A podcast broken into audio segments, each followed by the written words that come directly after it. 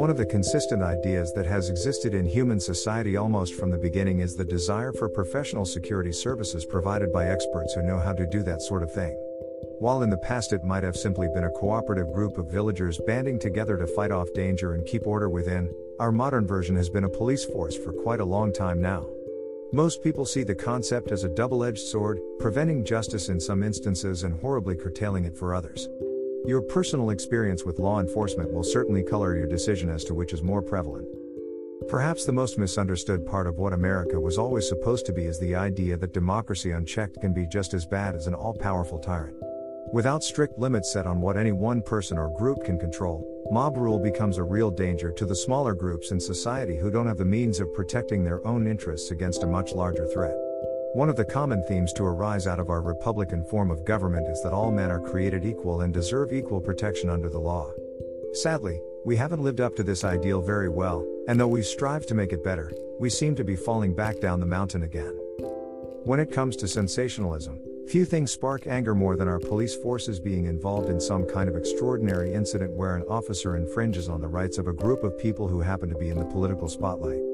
Very few people care if these kinds of things happen to just anyone. If it happens to a protected group, then outrage is the order of the day. No one pays attention to the fact that the ratio of these incidents as compared to the total sum over the course of even a single day is minuscule. All that matters is that it's happening and something must be done. Were the response measured and appropriate to the level of the problem, it would certainly be the right thing to do. However, this isn't what's happening.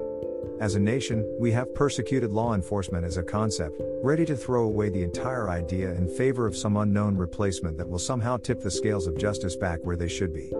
It is unclear how that is supposed to work, but for many of us it could be a step in the right direction. Not everyone yearns for someone else to protect them from harm. On the other hand, there are many in our society who are simply incapable of protecting themselves in any form. While someone such as myself would be perfectly fine with replacing a police force with an unregulated policy of self defense, large portions of our society would be left completely vulnerable, having never had any exposure to violence of any kind. In our safe little worlds, most of us have reached the point where we are hopelessly dependent on others to ensure our survival. It is because of this that simply doing away with police doesn't really work. Like most ideas, it sounds great when you don't put any real thought into it, but once you start peeling back the layers, it becomes quite clear that simply wiping the slate clean and hoping for the best isn't going to result in a more positive society. What will actually happen is that the criminal elements, who are always more than ready to pounce, will have the run of everything.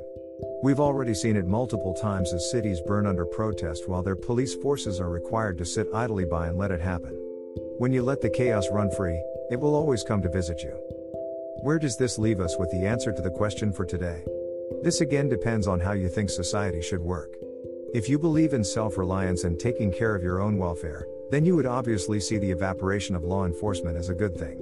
If you are one of the people who would suffer because there is no one left to help you anymore, you will clearly not find it to be beneficial to you. Most people will fall somewhere in the middle, either preferring to take care of themselves but understanding that most people can't, or needing the protection of others while ultimately desiring the freedom to do what they want.